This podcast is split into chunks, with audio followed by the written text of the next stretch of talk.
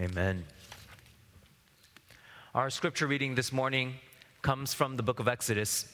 We are in Exodus chapter 32, verses 25 to the end of the chapter. We get to finish off this morning as a church. We've been making our way through the book of Exodus for quite some time now. We are in Exodus 32. Lord willing, we will be finishing up this book next year.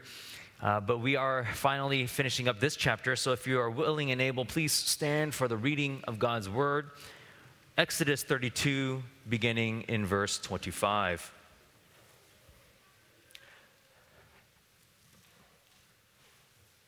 Hear God's word. And when Moses saw that the people had broken loose, for Aaron had let them break loose to the derision of their enemies then Moses stood in the gate of the camp and said, Who is on the Lord's side? Come to me. And all the sons of Levi gathered around him. And he said to them, Thus says the Lord God of Israel Put your sword on your side, each of you, and go to and fro from gate to gate throughout the camp. And each of you kill his brother and his companion and his neighbor. And the sons of Levi did according to the word of Moses. And that day, about 3,000 men of the people fell. And Moses said, Today you have been ordained for the service of the Lord, each one at the cost of his son and of his brother, so that he might bestow a blessing upon you this day. The next day, Moses said to the people, You have sinned a great sin, and now I will go to the Lord Perhaps I can make atonement for your sin. So Moses returned to the Lord and said, Alas, this people has sinned a great sin. They have made for themselves gods of gold. But now, if you will forgive their sin, but if not, please blot me out of your book that you have written. But the Lord said to Moses, Whoever has sinned against me, I will blot out of my book. But now go Lead the people to the place about which I have spoken to you. Behold, my angel shall go before you. Nevertheless, in the day when I visit, I will visit their sin upon them. Then the Lord sent a plague on the people because they made the calf, the one that Aaron made. May God bless the reading of his word. Please be seated.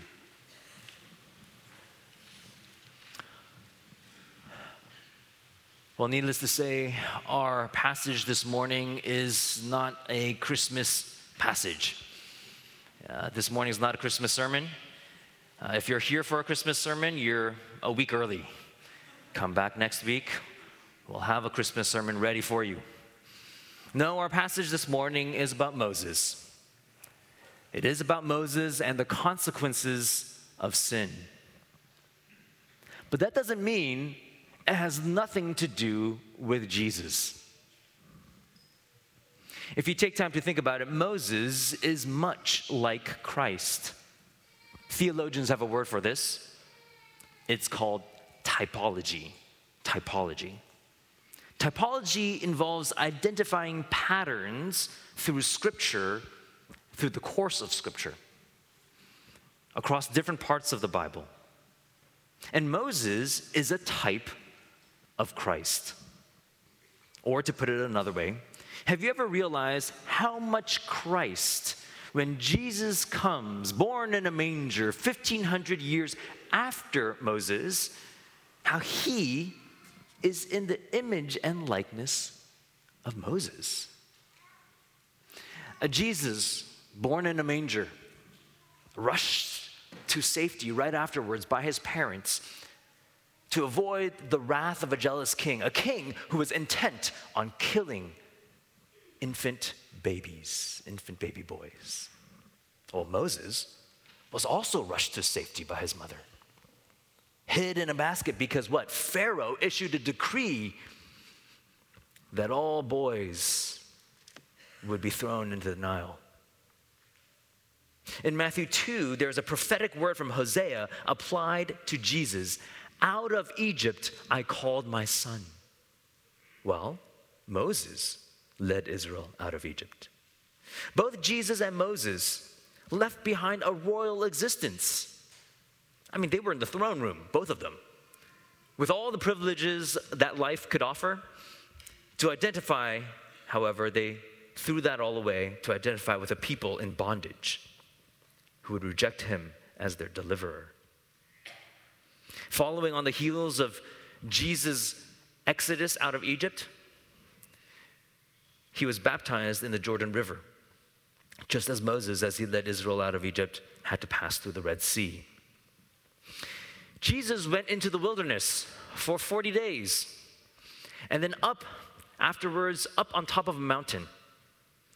On the Sermon on the Mount, he embraced his role as divine lawgiver.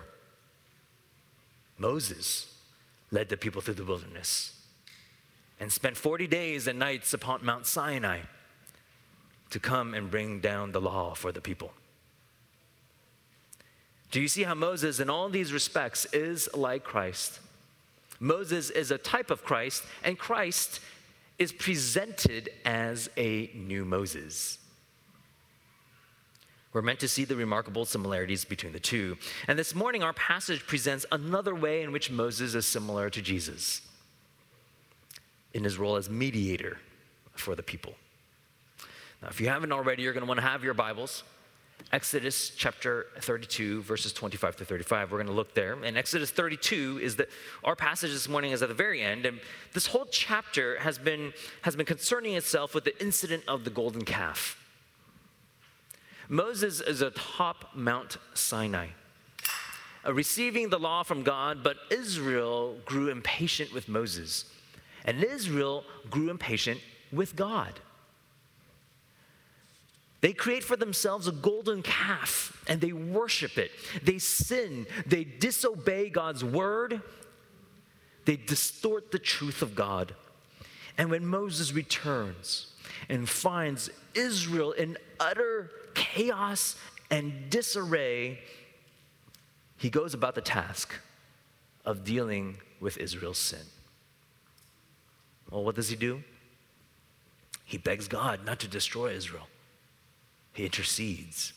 Then he smashes the Ten Commandments to show the Israelites how they have broken covenant with God. They have broken the law of God. Next, he reduces the golden calf to a pile of dust. He puts it into the water supply for them to drink it.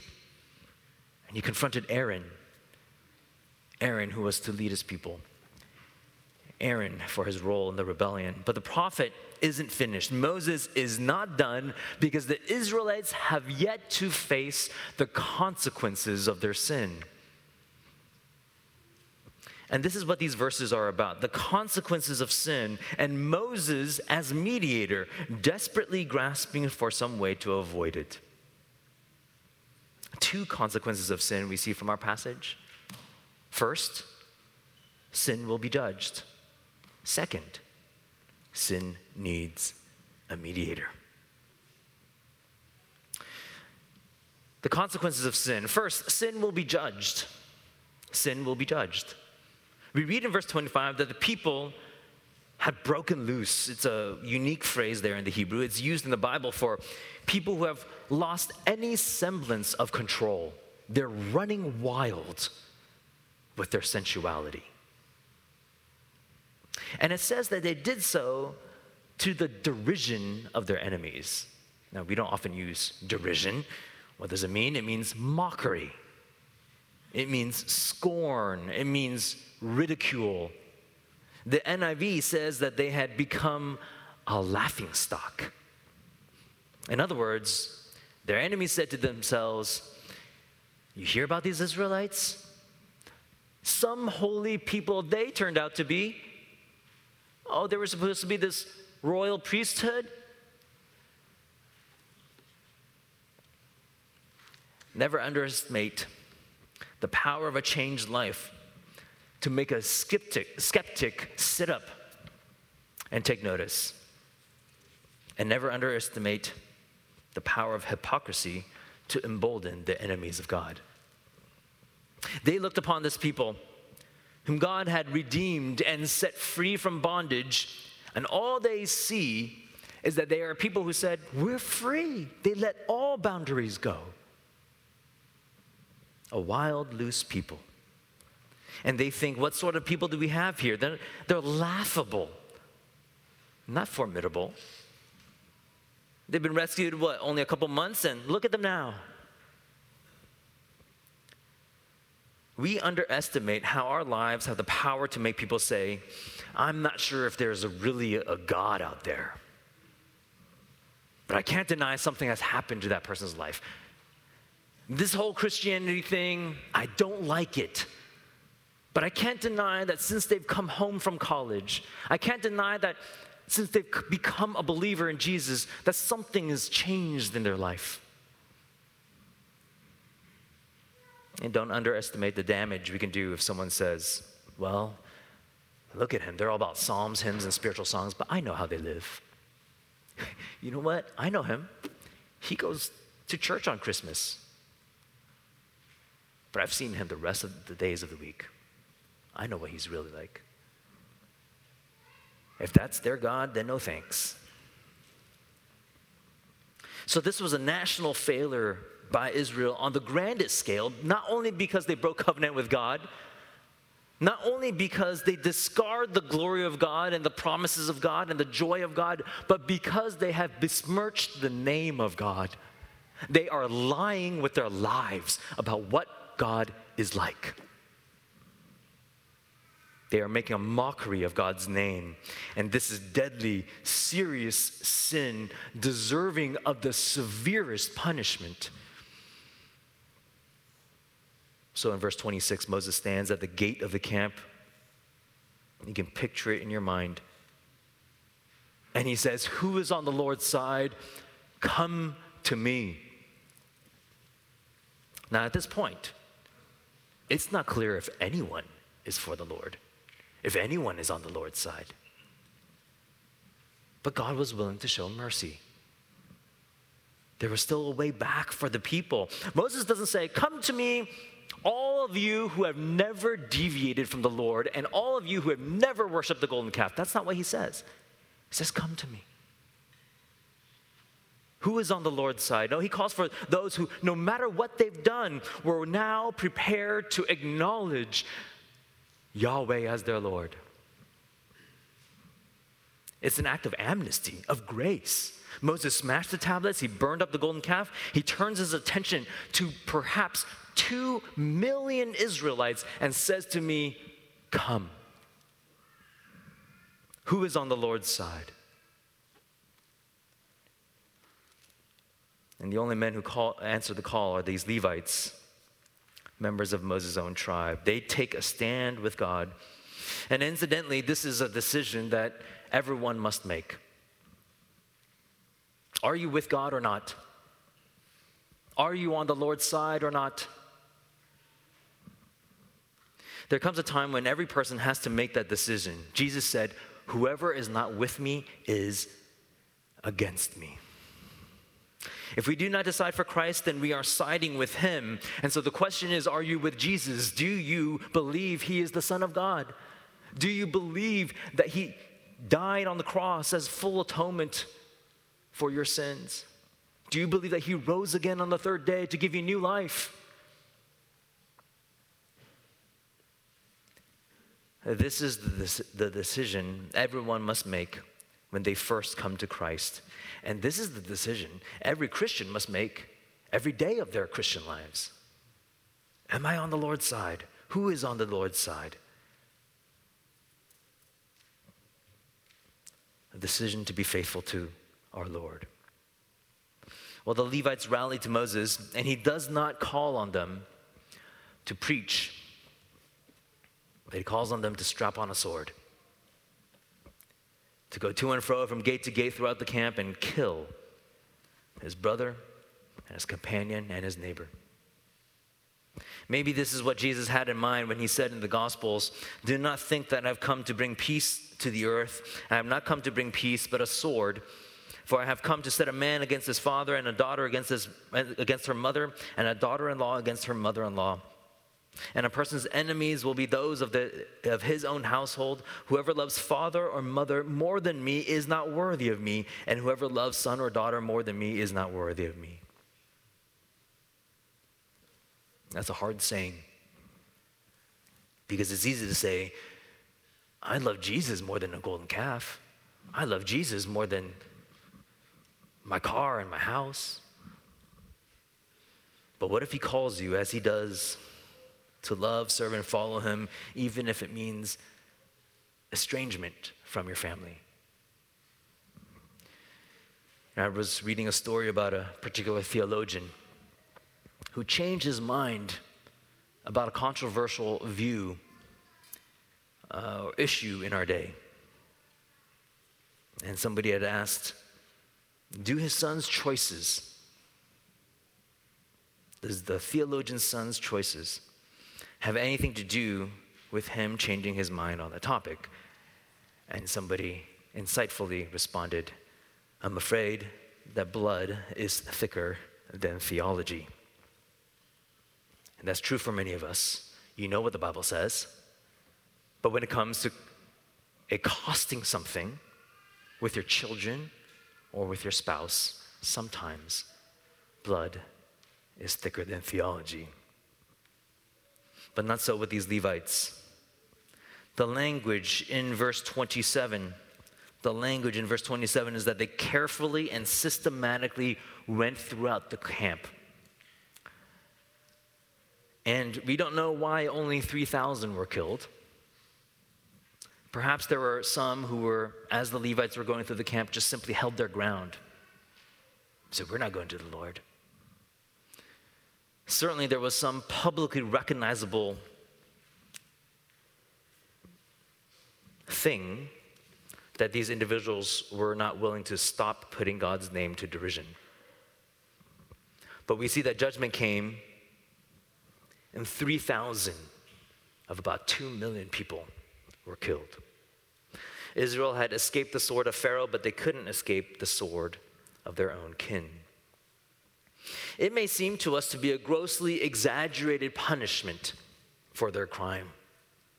We might think to ourselves, it's just a little idolatry, but that's not how the Lord sees it. A passage like this re- reorients us to the horror of sin because you either assert your human autonomy and say, I don't like God who views sin in such stark terms and punishes like this, or you can say, I must listen to the scriptures. And said, which says that sin is so heinous that it deserves a punishment like this. Because we tend to think that our sins are very light, that our transgressions, our idolatries, our mini idolatries are just small transgressions, small infractions. And all such threatening is just an exaggeration, but it shows how little we understand the sinfulness of sin and the grandeur and dignity and worth of God. Now, there are some people who try to explain away passages like this, and they say the Old Testament God, well, he's the kind of God with a short fuse and great wrath. He's like a cranky old man. When he has a bad day, he kind of just throws out the lightning bolts. The New Testament God, on the other hand, is a God of love and great patience, reconciling the world to himself. Remember baby Jesus. It was a silent night because he didn't cry. He was meek and mild, gentle Jesus. So we simply say that this is kind of an Old Testament thing, and we don't really have to worry about it because now we are New Testament saints. Yet, the more closely you read the New Testament, doesn't quite work out, does it? Because in the New Testament, who is the figure that introduces us to the greatest number of descriptions of a terrible hell? It's Jesus. Of course, the New Testament has all sorts of passages that speak of the wrath of God, the winepress of God's wrath.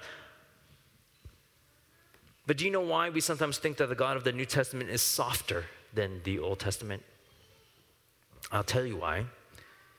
Because most of us have a greater fear of war and famine and plague than hell. So we read the Old Testament and we're shocked. And we read the New Testament and all it has to say about hell, and we say, eh, not a big deal. I'm okay with that. But with these verses in Exodus, what they provocatively portray is that the wages of sin is death. The wages of sin is death. God will judge all sin. The justice that Austin Thompson will receive for him gunning down five people is not just the justice that he will get from the courts in North Carolina. You know, maybe somebody like Sam Bankman Fried. The justice that he's gonna get is not just what the courts meted out in Manhattan. Justice, for that matter, that you and I are due, are not only the justice that comes in this life, because God is a perfectly good God. And He says all sin will be punished and sin will be judged. Which brings me to our second point this morning sin needs a mediator. Sin needs a mediator. The next day, Moses tells the people, You have sinned a great sin, and now I will go up to the Lord. Perhaps I can make atonement for your sin. Now, one would think that, the, that by this time the Levites had finished their work, that God was finished dealing with Israel's sin. I mean, the golden calf was destroyed, Aaron was confronted, rebellion is put to death. But there's still a problem. They still need to atone for the guilt of their sin. They needed some way to repair their relationship with God. So I don't know what happened that night when Mo- between what happened in the evening when Moses woke up the next day and says, I'm going to go up on the mountain. But perhaps he was distraught. Maybe he couldn't sleep. Probably he couldn't sleep. And perhaps Moses had done some thinking that night, and he's still thinking to himself, how can God's wrath be averted? Maybe he remembered the sacrifices of the Hebrew patriarchs. Maybe he remembered uh, the, the, uh, the sacrifices in the Passover. Maybe he remembered that I would just was given instructions about an altar to be built for sacrifices. So maybe he put all that together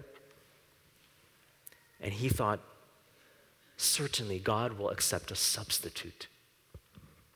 So Moses intercedes again. He climbs that mountain, he heads up the mountain, and he makes a desperate, desperate prayer before God. He says, But now, if you will forgive their sin, but if not, please blot me out of your book that you have written. I don't think Moses is saying, If you're going to take them out, take me out also. That's not what he's saying.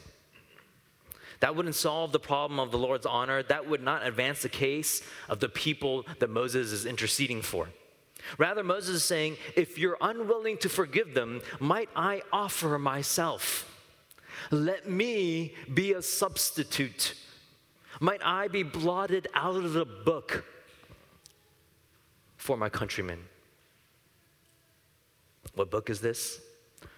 It's a common phrase in the ancient world. Kings would keep a written record, a kind of census for the people, taxation, for military duty, for property. And whenever somebody uh, died or passed away, they would simply blot them out. And there are at least two different types of books like this in the Old and New Testaments. There's a book of living, referred to in Psalm 69, which refers to an earthly physical life, and being blotted out of that is to meet an early end to your life on earth. More often, however, is the book of life mentioned in Revelation 20, which is the set of names of those who will be in heaven.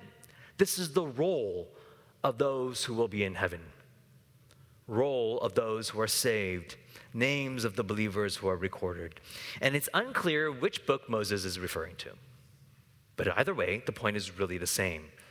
Whether he was thinking in terms of earthly life or eternal life, Moses was willing to die for his people.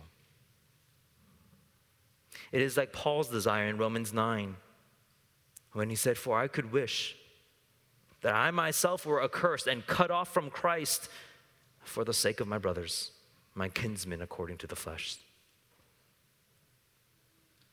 So here was a desperate prayer from Moses. And Moses is saying, If you're going to destroy somebody, destroy me. But save these people. Moses was willing to be damned if only Israel would be saved. I'm What a prayer. I don't know if you've come to pray like that. I don't know if you've ever prayed like that. I don't know if I've prayed like that, except maybe for my own children. To pray, damn me, that they may be saved. But here was the heart of a good shepherd who was willing to lay down his life for the sheep. And God says, No. Each person will pay for their own sin. They will be blotted out of my book. God says, I want you to go and bring them to the promised land. My angel will go before you. I'm not wiping them out, but I will yet visit their sin upon them. It's arguable whether this visitation happens in verse 35 with that plague that comes, or whether, as I tend to think, that the language of verse 34 is more dramatic. I think what he's referring to are all the covenant curses that will be stipulated as part of the Mosaic law later in the Pentateuch. Those curses would eventually fall upon Israel when they reject God again and again and are sent into exile in Babylon. But for now, in verse 35, he sends a plague, some sort of disease or some sort of illness. We don't know if anybody died, we just know a plague came along.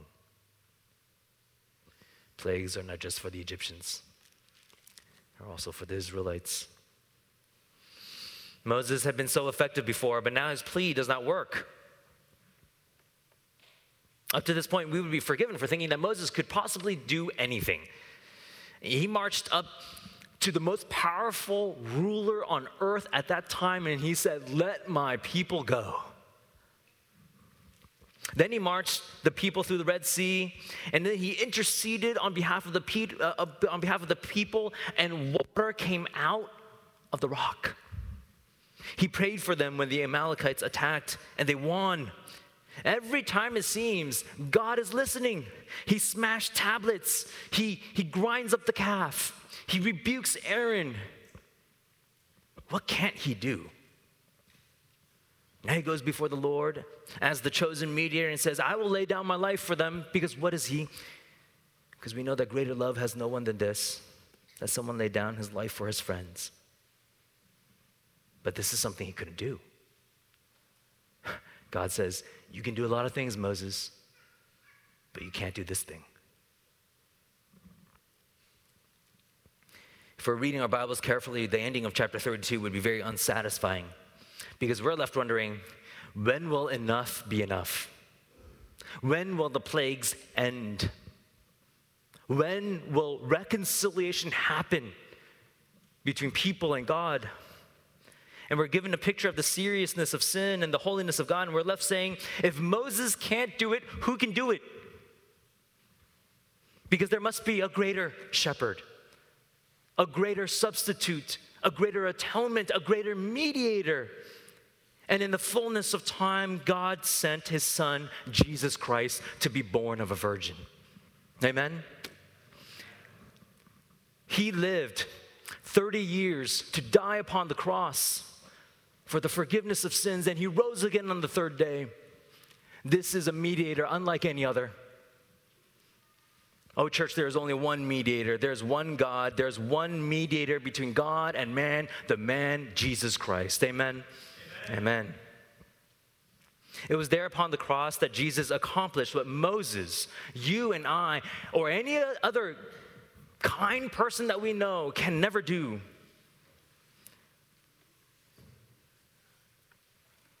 This is important for us to understand from our passage that salvation does not come from a removal of justice. Salvation comes from the satisfaction of justice. You might think that because of Jesus, the cross, and the resurrection, that somehow love conquered holiness, that we're saved because God just loves us so much that He says, you know, plagues and punishment and all those types of things, just forget about it. No big deal because I love you so much. No, that's not what happens. That's not how salvation works. We're not justified because God's mercy eliminates justice. We're justified because in divine mercy, God sent His Son to the cross to satisfy divine justice. You need atonement for your sins. I need atonement for my sins. But Christ is enough. He is the one. For every sin, past, present, and future, Christ paid it all. For our sake, He made Him to be sin who knew no sin, so that in Him we might become the righteousness of God because justice is shot through the plan of redemption. It is everywhere in the plan of redemption because people go to hell because of God's justice. And people go to heaven because of God's justice. God does not overlook our sins. He demands justice for all our iniquities, every last lustful look, every little proud thought, every spiteful word from our tongues, every idol we hide in our hearts. The wages of sin is death, but what? But what? The gift of God. The gift of God is eternal life in Christ Jesus our Lord. For the sake of rebellious idolaters, the Blessed One was blotted out and brought back to life. So I call upon you to come to Him this morning, to be on the Lord's side, to draw near to Him, to believe in Him, run to Him, worship Him, that you might enter and live in the promised land that He has designed for us that goes on for forever and ever. Let's pray together. Our Father in heaven, Oh, God, we give thanks to you for the mercy that you have demonstrated to us in Christ. We give praise to you because Jesus is the propitiation of our sins, the satisfaction for our sins. It is not by our might or not by our strength. And so we give praise to you that in your plan of redemption, you sent your Son to be born of a virgin, that he might identify with us and live a perfect life and die on our behalf. To lay down his life so that anyone who would trust in him repent of their sins would know the atonement of Christ and the satisfaction of joy in relationship with you. And so, Father, we pray that this would be a message on our lips as a church. And we pray this in Jesus' name. Amen.